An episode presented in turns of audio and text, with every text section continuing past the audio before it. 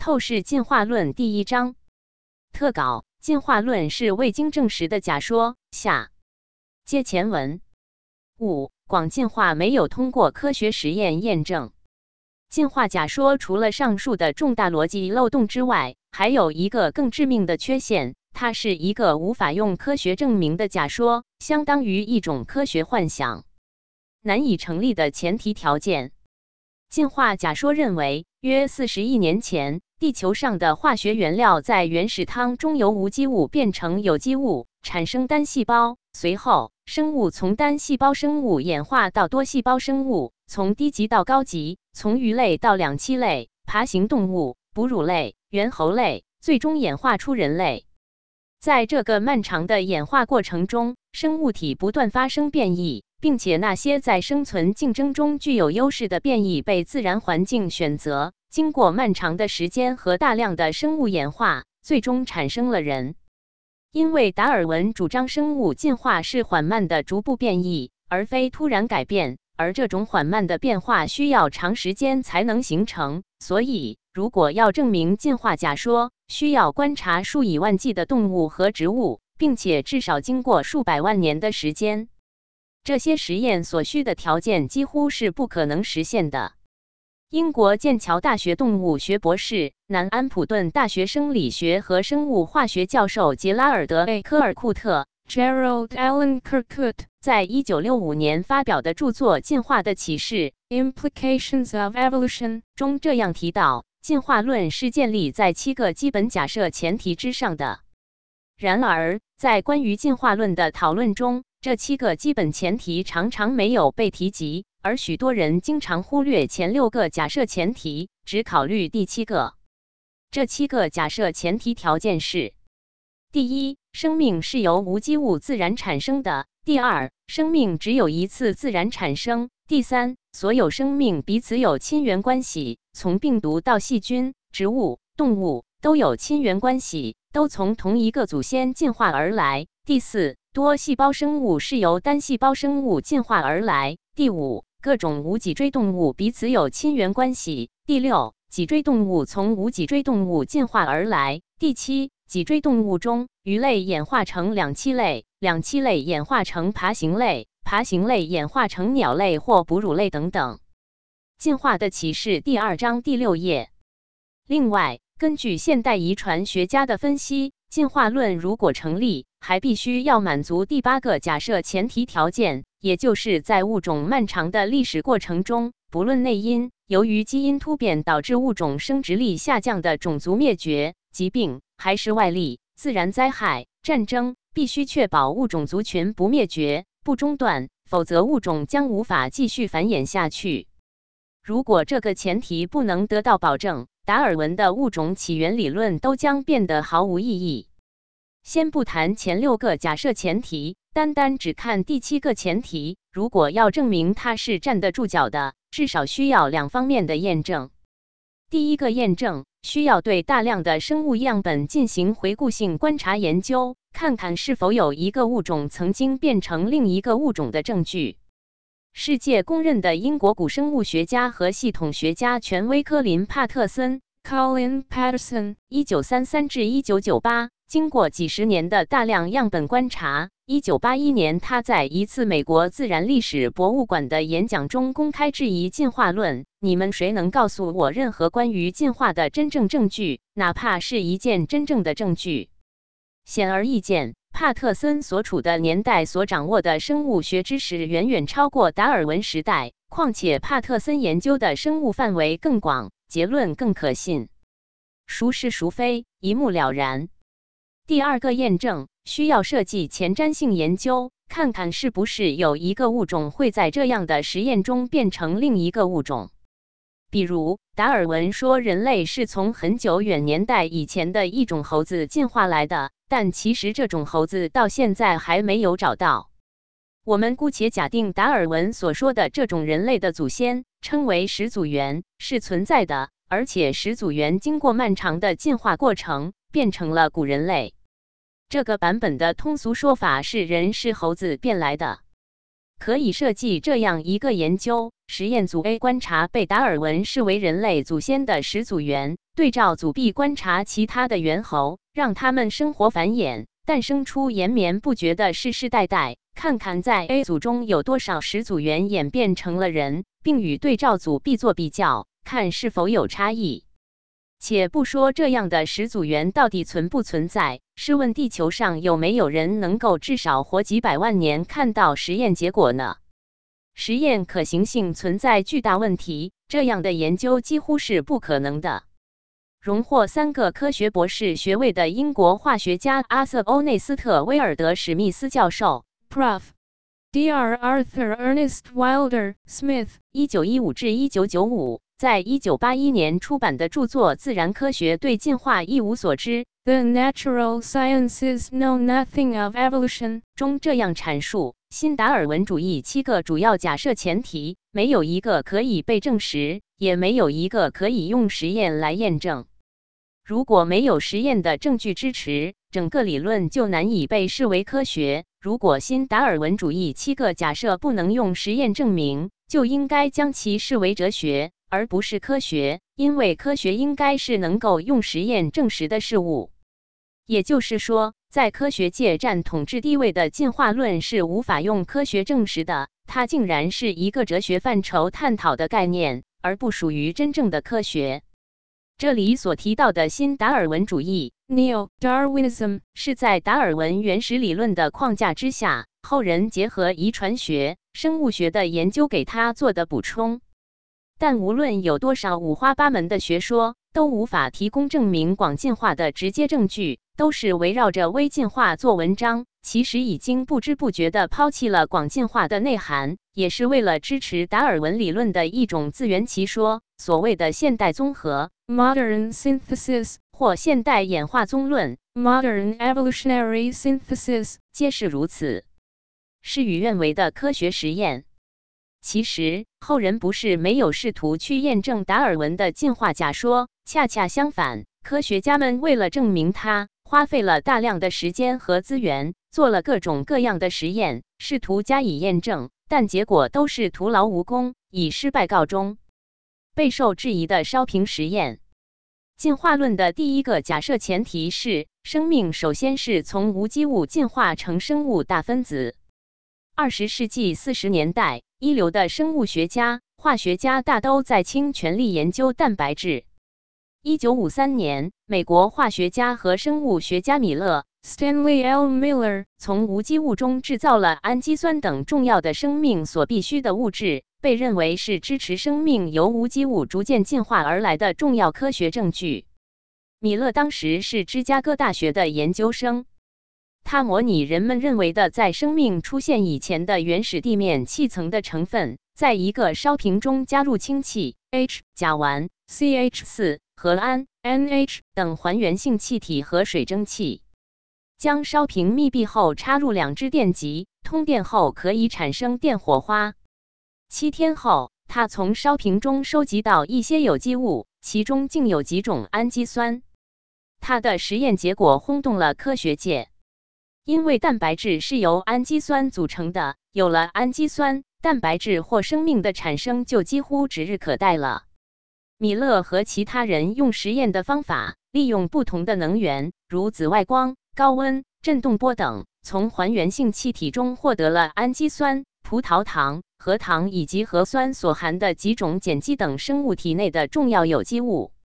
然而，米勒的实验并不像当时许多人预想的那样拉开了创造生命的序幕。相反，对他们实验的条件和意义，人们提出愈来愈多的质疑。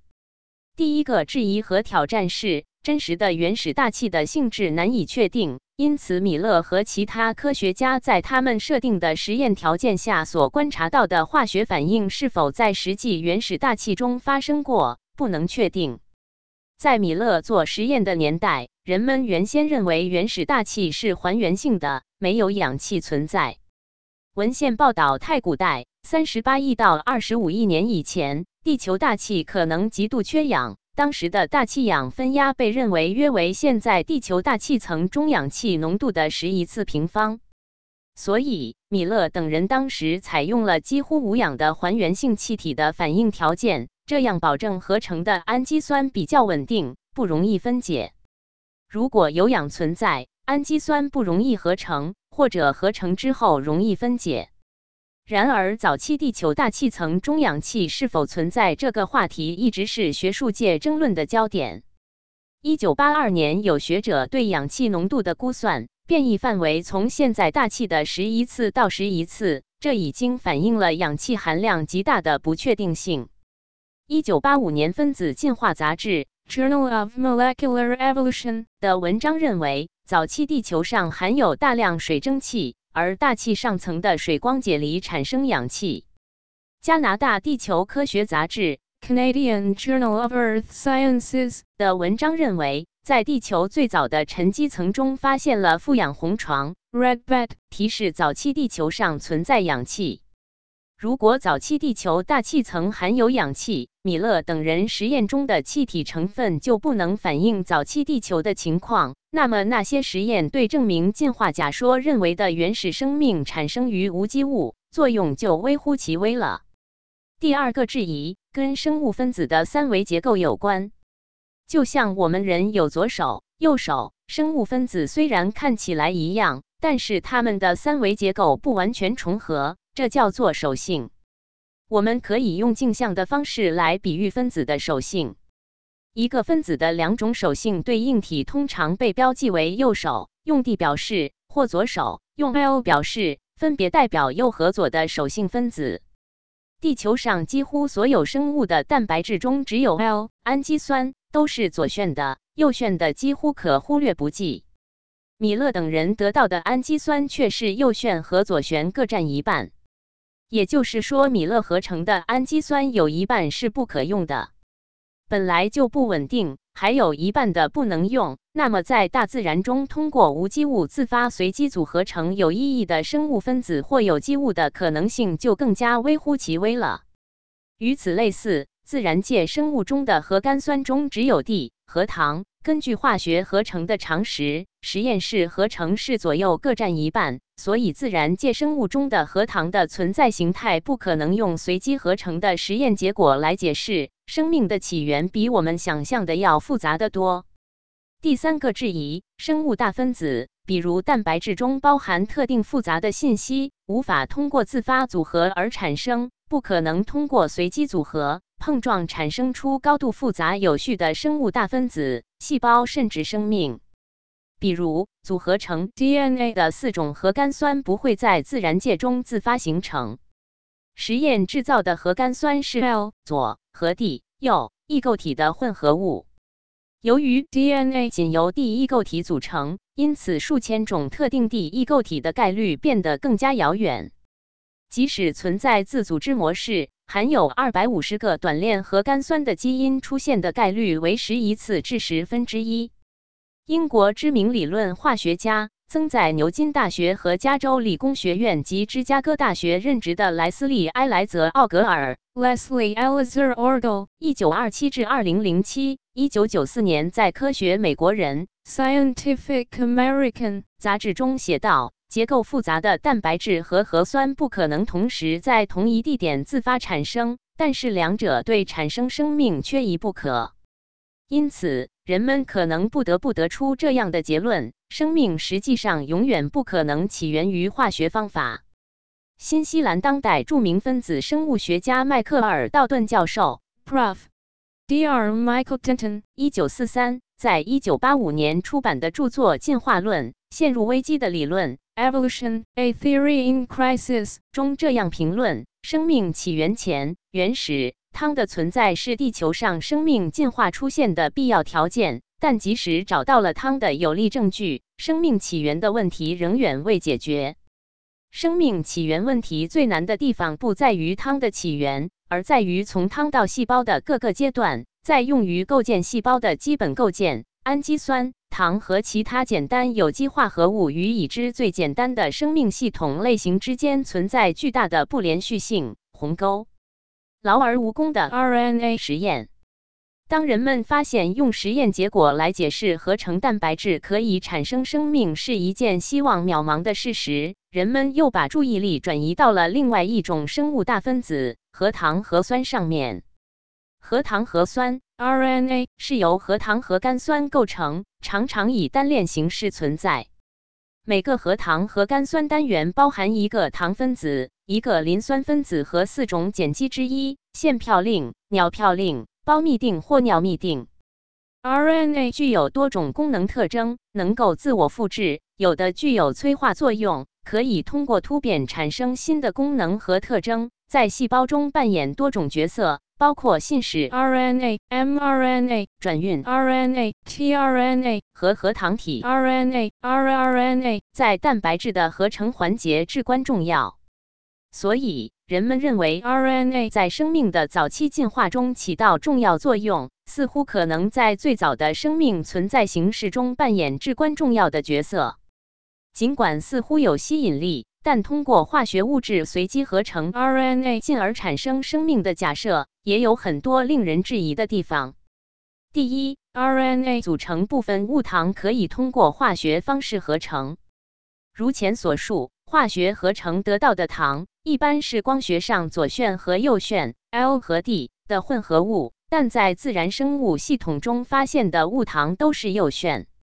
第二，嘧啶同样是组成 RNA 的重要原材料，但与嘌呤相比，从简单化学物质前体合成嘧啶的产量很低。第三，目前有机化学家尚未成功的将预先形成的嘌呤和嘧啶与核糖连接起来，因此形成所需单核苷的可能性不大。而如果核糖和碱基不能迅速形成核苷，就会很快被降解。美国国家科学院分子生物学奖、伯尔尼大学汉斯西格里斯特奖和美国国家科学院早期地球和生命科学奖的获得者杰拉尔德·乔伊斯 （Gerald F. Joyce） 医学博士曾经对生命的起源和 RNA 在地球生命早期历史中的作用有着长期的兴趣。他试图通过 RNA 找到支持进化论的证据，结果经过了很多尝试。他没有找到支持生命始于 RNA 的任何证据，这让试图证明进化论的人们再一次失望。美国国家科学院院士、英国化学家奥格尔 （Ordo） 在一九九四年评论道：“产生 RNA 世界的确切事件仍不清楚。我们看到研究人员提出了许多假设，但支持每一个假设的证据充其量只是零星的。” RNA 世界和生命如何出现的全部细节不可能会在短期之内揭晓。令人失望的大肠杆菌。一九八八年，美国密西根州立大学科学家、美国国家科学院院士兰斯基 （Richard Lansky） 想观测一种生物到底能不能经过若干代的繁殖之后变成另一种生物。兰斯基教授从一九八八年二月二十四日开始用大肠杆菌做实验。根据二零一三年《科学 Science》杂志文章的报道，在兰斯基教授实验室的条件下，大肠杆菌一天之内繁殖六点六代。二十五年之后，大肠杆菌繁殖五万八千代，但大肠杆菌还是大肠杆菌，没有变化成另一种细菌或生物。截止到二零二零年，观察了三十二年，也没有发现大肠杆菌变种。在整个实验中，他所观察到的都是大肠杆菌种内基因的变异，细菌并没有变种。尽管发表的论文中经常用到 evolution 这个词，但都是微进化范围的变异，并不是广进化中所说的变种。最大的事件是一些大肠杆菌不再依赖稀缺的葡萄糖，而是利用柠檬酸盐来繁殖，但这也不意味着它们变成了一种新细菌。因为细菌分类要根据细菌形态、基因组特征，结合生化测试综合鉴定。仅仅利用一种不同物质作为新的能量来源，只是一种新的特质。当2015年美国公共科学图书馆生物学期刊 PLOS Biology 的文章和2017年自然 Nature 的文章发表时，该实验中的大肠杆菌都已经繁殖了超过六万代。但是大肠杆菌还是大肠杆菌，依然没有产生新的细菌种类。我们这里总结一下从1988年实验开始之后的主要实验进展。2013年科学的文章发表，实验做了25年，大肠杆菌繁殖了5万八千代，没有产生新细菌。二零一五年 PLOS Biology 的文章发表，实验做了二十七年，大肠杆菌繁殖了六万多代，没有产生新细菌。二零一七年自然的文章发表，实验做了二十九年，大肠杆菌繁殖了六万多代，没有产生新细菌。二零二零年实验室网站的信息显示，实验做了三十二年，大肠杆菌估计应该繁殖了七万多代，没有产生新细菌。通过这个实验，人们见证了大肠杆菌在三十二年的时间里繁衍超过六万代，依然没有变异成另外一个新物种。若以大肠杆菌的生命和繁衍周期与人类做类比，大肠杆菌经历的二十五年，就至少相当于人类的一百多万年。这一实验原本是为了验证进化论，最后反而推动了人们对进化假说的直接质疑。另外，繁殖到大约第六千五百代，其中一个烧瓶中出现了两种类型的大肠杆菌，一种繁殖能力相对较弱，菌落相对较小；另一种繁殖能力相对较强，产生的菌落较大。兰斯基本来预计，如果达尔文的自然选择优胜劣汰的理论是对的，繁殖能力较强的细菌会越来越强势，最终代替繁殖能力较弱的细菌。但结果令他惊讶，这两种类型的细菌都持续存在，共同生存。这是对达尔文提出的自然选择适者生存观点的一个质疑。物种保持稳定的自然铁律。不仅后人的实验无法验证进化假说的成立，一些被科学界公认的许多科学事实也能对进化假说形成直接挑战。俗话说“种瓜得瓜，种豆得豆”，它表明了生物界中物种一旦产生，就各从其类，稳定繁衍后代，保护其物种稳定存在下去的自然规律。这也是生物学中不变的铁律。环境不能改变物种。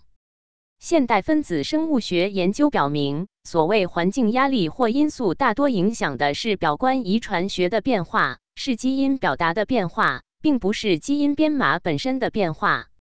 大肠杆菌经过数万代繁衍也未变成新细菌的实验，说明了环境的变化通常只会令物种自身发生微小的变化。一个物种是不可能通过环境的选择压力选择出所谓的优势基因突变，从而产生新物种的。生物物种对环境的适应，往往是通过对基因表达的调控来适应的。所以，环境压力改变物种的说法欠缺科学依据。环境变化不能改变物种。亘古不变的活化石，有一些被人们称之为活化石的物种。它们很古老且一直没有发生进化，比如植物中的银杏、蕨类和动物中的熊猫，它们都经过了漫长的地质年代，依然没有进化。枪棘鱼 （Coelacanth） 也叫四腿鱼，可谓是地球上的活化石。这是一种来自4.2亿年前的远古鱼类。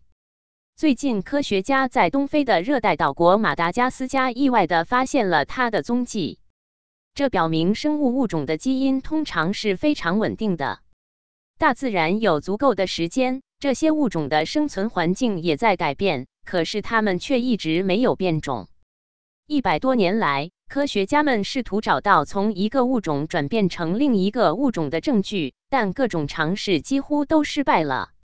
新冠病毒感染了全世界超过六亿人，经历了大量的突变。全世界掀起大规模的抗病毒药物治疗和疫苗接种，但新冠病毒至今仍是新冠病毒，未发生变种。大肠杆菌繁殖了几万代，还是大肠杆菌。流感病毒变异了这么多年，还是流感病毒。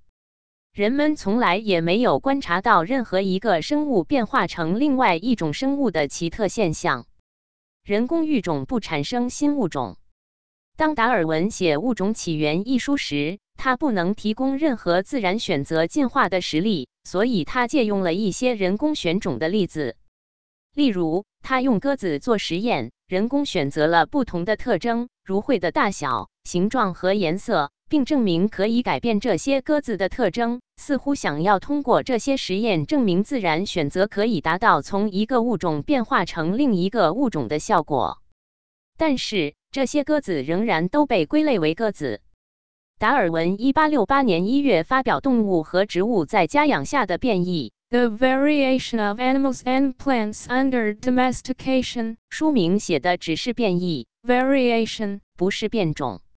人工育种只是让动物或植物的基因组的不同组合显示出来，不能算作创造新物种。要成为一个新物种，需要形成一个新的生物群体，这个群体能够独立繁殖后代。而且与原有的群体无法进行交配并繁殖出有生育能力的后代。例如，马和驴交配可以生出骡子，因为马和驴的染色体数量分别为六十四条和六十二条，所以骡子的染色体是六十三条。拥有奇数条染色体的骡子无法繁殖后代。因此，从生物学角度看，骡子并不是一个真正的种。我们日常所食用的无籽西瓜是普通二倍体西瓜与经秋水仙素处理后的四倍体西瓜的杂交一代，因为含有奇数倍、三倍的染色体，配子无法进行配对，所以三倍体西瓜、无籽西瓜无法产生正常成熟的西瓜种子。这样的西瓜虽然果肉可以吃，但是因为没有后代，也不能算作一个真正的独立的种。不能繁殖后代的现象，生物学称为生殖隔离 （reproductive isolation） 现象，通常指由于生殖或生物学原因，即使地缘关系相近、物种不同的类群之间也不能成功的交配出具有繁殖能力的后代。这恰恰说明自然界中每个物种都有保持其物种独特性稳定下去的自然机制。正因为如此，达尔文的实验品。所有经过杂交的家畜回到大自然后，复杂的变种很快就消失了，生还者都恢复到原本的野种。即使是最高明的育种家，也不能创造出任何新物种。法国科学院院长、动物学家皮埃尔·保罗·格拉斯 （Pierre Paul Grass，1895-1985） 认为，人工育种的例子是反对达尔文学说的有力证据。虽然经过千年选种的压力，任何不符合育种目标的个体都被消灭了，但是始终都没有新种出现。化验比较各种狗的血清、血红素、血蛋白和受精的可能性，都显示所有不同品种的狗其实仍然属于同一个生物种。这项结论是客观测试的结果，不是主观分类学上的意见。所以。自然界之中不存在两种物种之间正在演变的中间物种及人工育种无法创造新物种的事实，恰恰说明物种具有保持其稳定性、不可能随便进化的自然规律。物种不但不能进化，反而需要保持原始本质才能生存下去。达尔文的进化论在本质上违反了这一千古不变的自然规律。六，人不是猴子变的。进化假说认为，人和猿猴有一个共同的祖先，叫始祖猿。从这个共同祖先，经过漫长的历史时期，人和猿猴分别慢慢演化成现代人或现代猴两个不同的物种。细化的说法是，人是古猿到能人，再到直立人，再慢慢演变到有思想的智人，最后到现代人。人们将这个观点通俗的说成，人是猴子变来的。澳大利亚著名分子生物学家、墨尔本理工大学伊恩·麦克里迪教授 （Prof. Dr. Ian McCready） 曾说：“真是想不通，我们是从猿进化来的。”达尔文主要根据解剖结构，认为猿和人长得相似，具有共同的身体特性，认为两者具有亲缘关系，源于同一个祖先。然而，解剖结构看起来外表相似。其实，决定这些结构的基因蛋白质的差异却非常巨大。首先，人和猴子在社会伦理道德方面存在巨大差异。人是有智慧、有思想、能创造的万物之灵。人有道德伦理观，具有社会责任感，可以根据道德准则做出选择和判断。而猴子只是在树上攀援、在地上爬行的动物。猴子智力低下。主要受生理本能和动物社会行为的影响，没有人类的伦理道德观，也不具备价值判断能力，怎么能跟人类做比较呢？从这一点上来说，如果把人与猴子归为同类，就是对人的一种侮辱。这一点在后面章节里会详细论述。第二，仅仅从一般生物学角度以及物理化学等结构层面来看，猴子和人之间在骨骼、肌肉、大脑、蛋白质、基因的生物学结构上都有很多本质的不同。在药物研究中，任何动物实验都代替不了人体实验。在细胞生物学和分子生物学实验中，人们发现，即使能在动物模型中得到验证的实验结果，也还是无法在人体实验中被验证。这个基本常识说明人和猴子之间有很大的生物学差别。德国马克思普朗克分子细胞生物学与遗传学研究所 （Max Planck Institute of Molecular Cell Biology and Genetics），简称 MPI-CBG，在2016年发表的研究指出，人与被进化论认为的人的近亲黑猩猩的大脑结构有很多不同。首先，人的大脑大约是黑猩猩大脑的三倍；其次，人大脑表面的结构称为大脑皮层，在记忆。注意力、意识和思维方面起着关键作用。在人类大脑皮层的细胞数量是黑猩猩同一区域的两倍，而且人大脑皮层中的脑细胞网络的行为也与黑猩猩有很大不同。第三，基因组比较分析的研究证实，人与猿猴的基因水平差异巨大，无法用渐进演化来解释。不同物种之间分子水平的相似与关联，曾经被视为能为进化论找到证据的期许之地。早在1975年，在一篇发表在《科学》杂志，后来被认为是里程碑式的论文中，Mary Claire King 和 Alan Wilson 讨论并总结了四种方法来比较人类和黑猩猩的蛋白或基因的差别及其结果：一、蛋白的氨基酸测序；二、免疫沉淀。三、蛋白电泳；四、DNA 杂交。我们今天知道，只有第一种方法是可以准确比较差别的。那么，在将近五十年前，两位科学家在没有更好办法的情况下采用估算的方法，倒也无可厚非。关键是，他们在只有八种蛋白的不完全测序、五种蛋白的免疫沉淀数据的情况下。得出的迄今为止所检测的人类和黑猩猩的蛋白序列，平均来说超过百分之九十九是相同的的结论，竟然成了影响今后数十年的金科玉律。而这个结论却并非是作者这篇论文所要得出的主要结论。三十年后，在另一篇后来被广泛引用的、发表在二零零五年《自然》杂志上，由美国麻省理工大学和哈佛大学牵头的研究论文中。作者们比较了人类和黑猩猩的基因组的 DNA 序列后，得出人类和黑猩猩的基因组序列差异为百分之四，或者是相似度为百分之九十六的结论。二零零五年的自然论文也同样存在严重的方法学缺陷，因为黑猩猩的基因组是以人类基因组为模板来拼接的。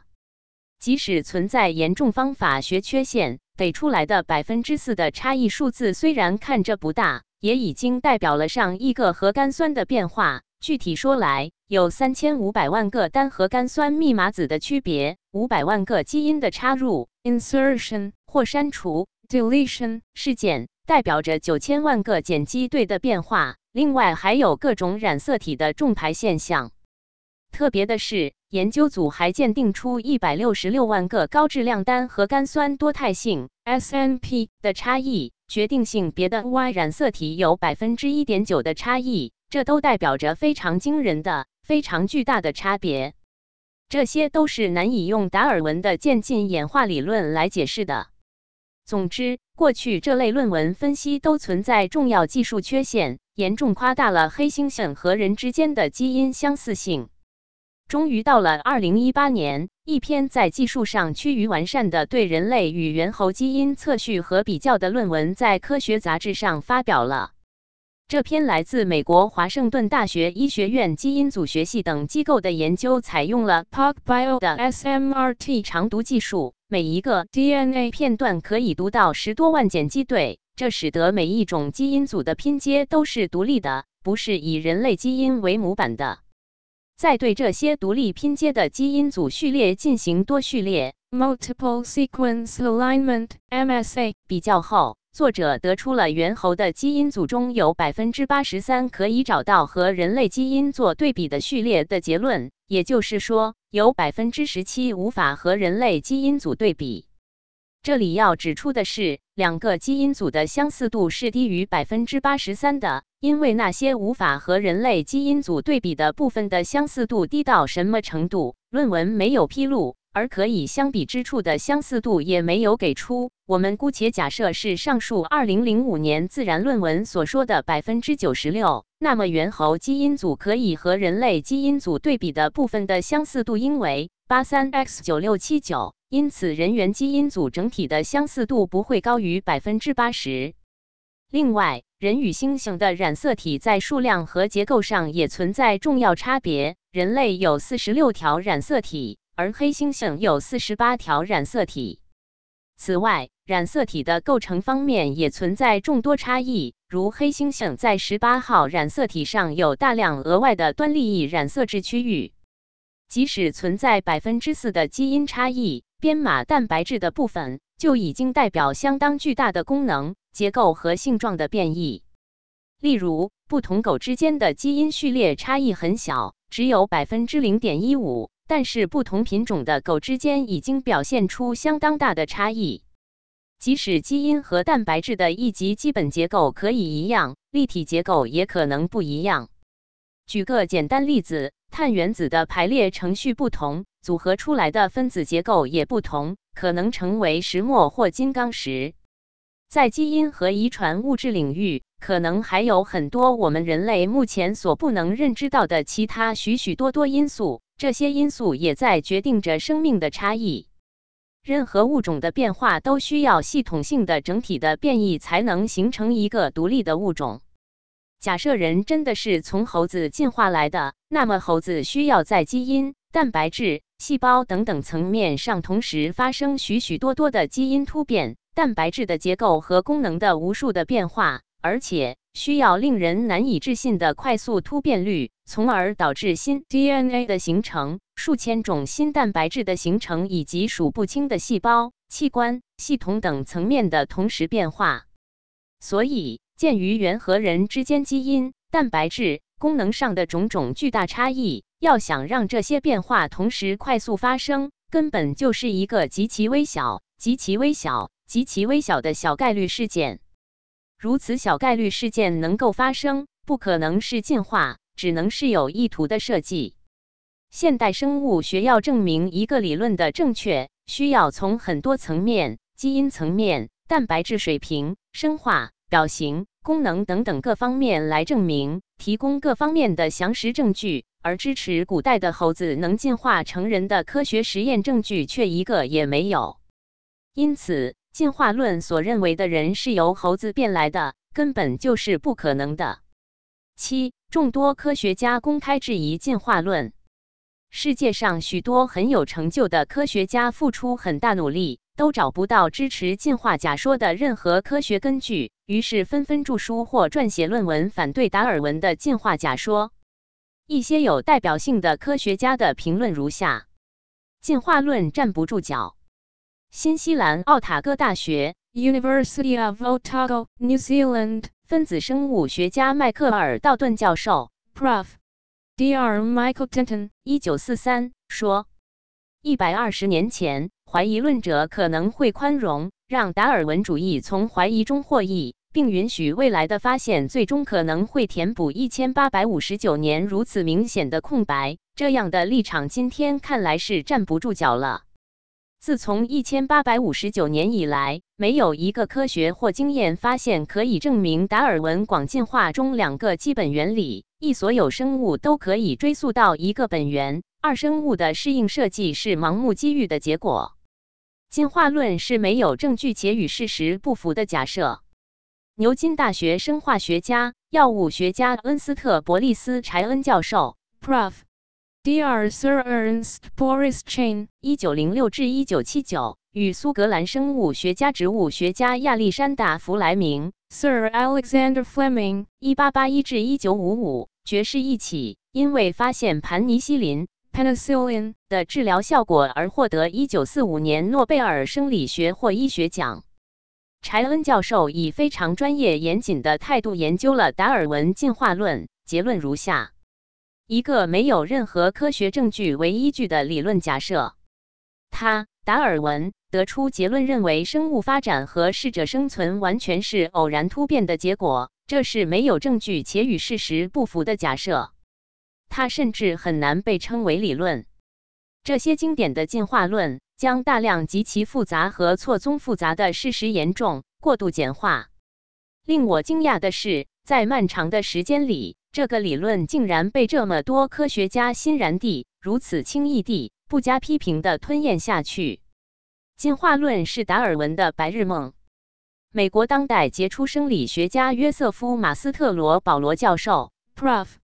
Dr. Joseph A. Mastrobolo 曾在道格拉斯太空公司 Douglas Space Systems 和加州州立大学长滩分校 California State University Long Beach 等机构做过三十多年的研究和教学工作，在科学杂志上发表过二十二篇学术论文，并多次获奖。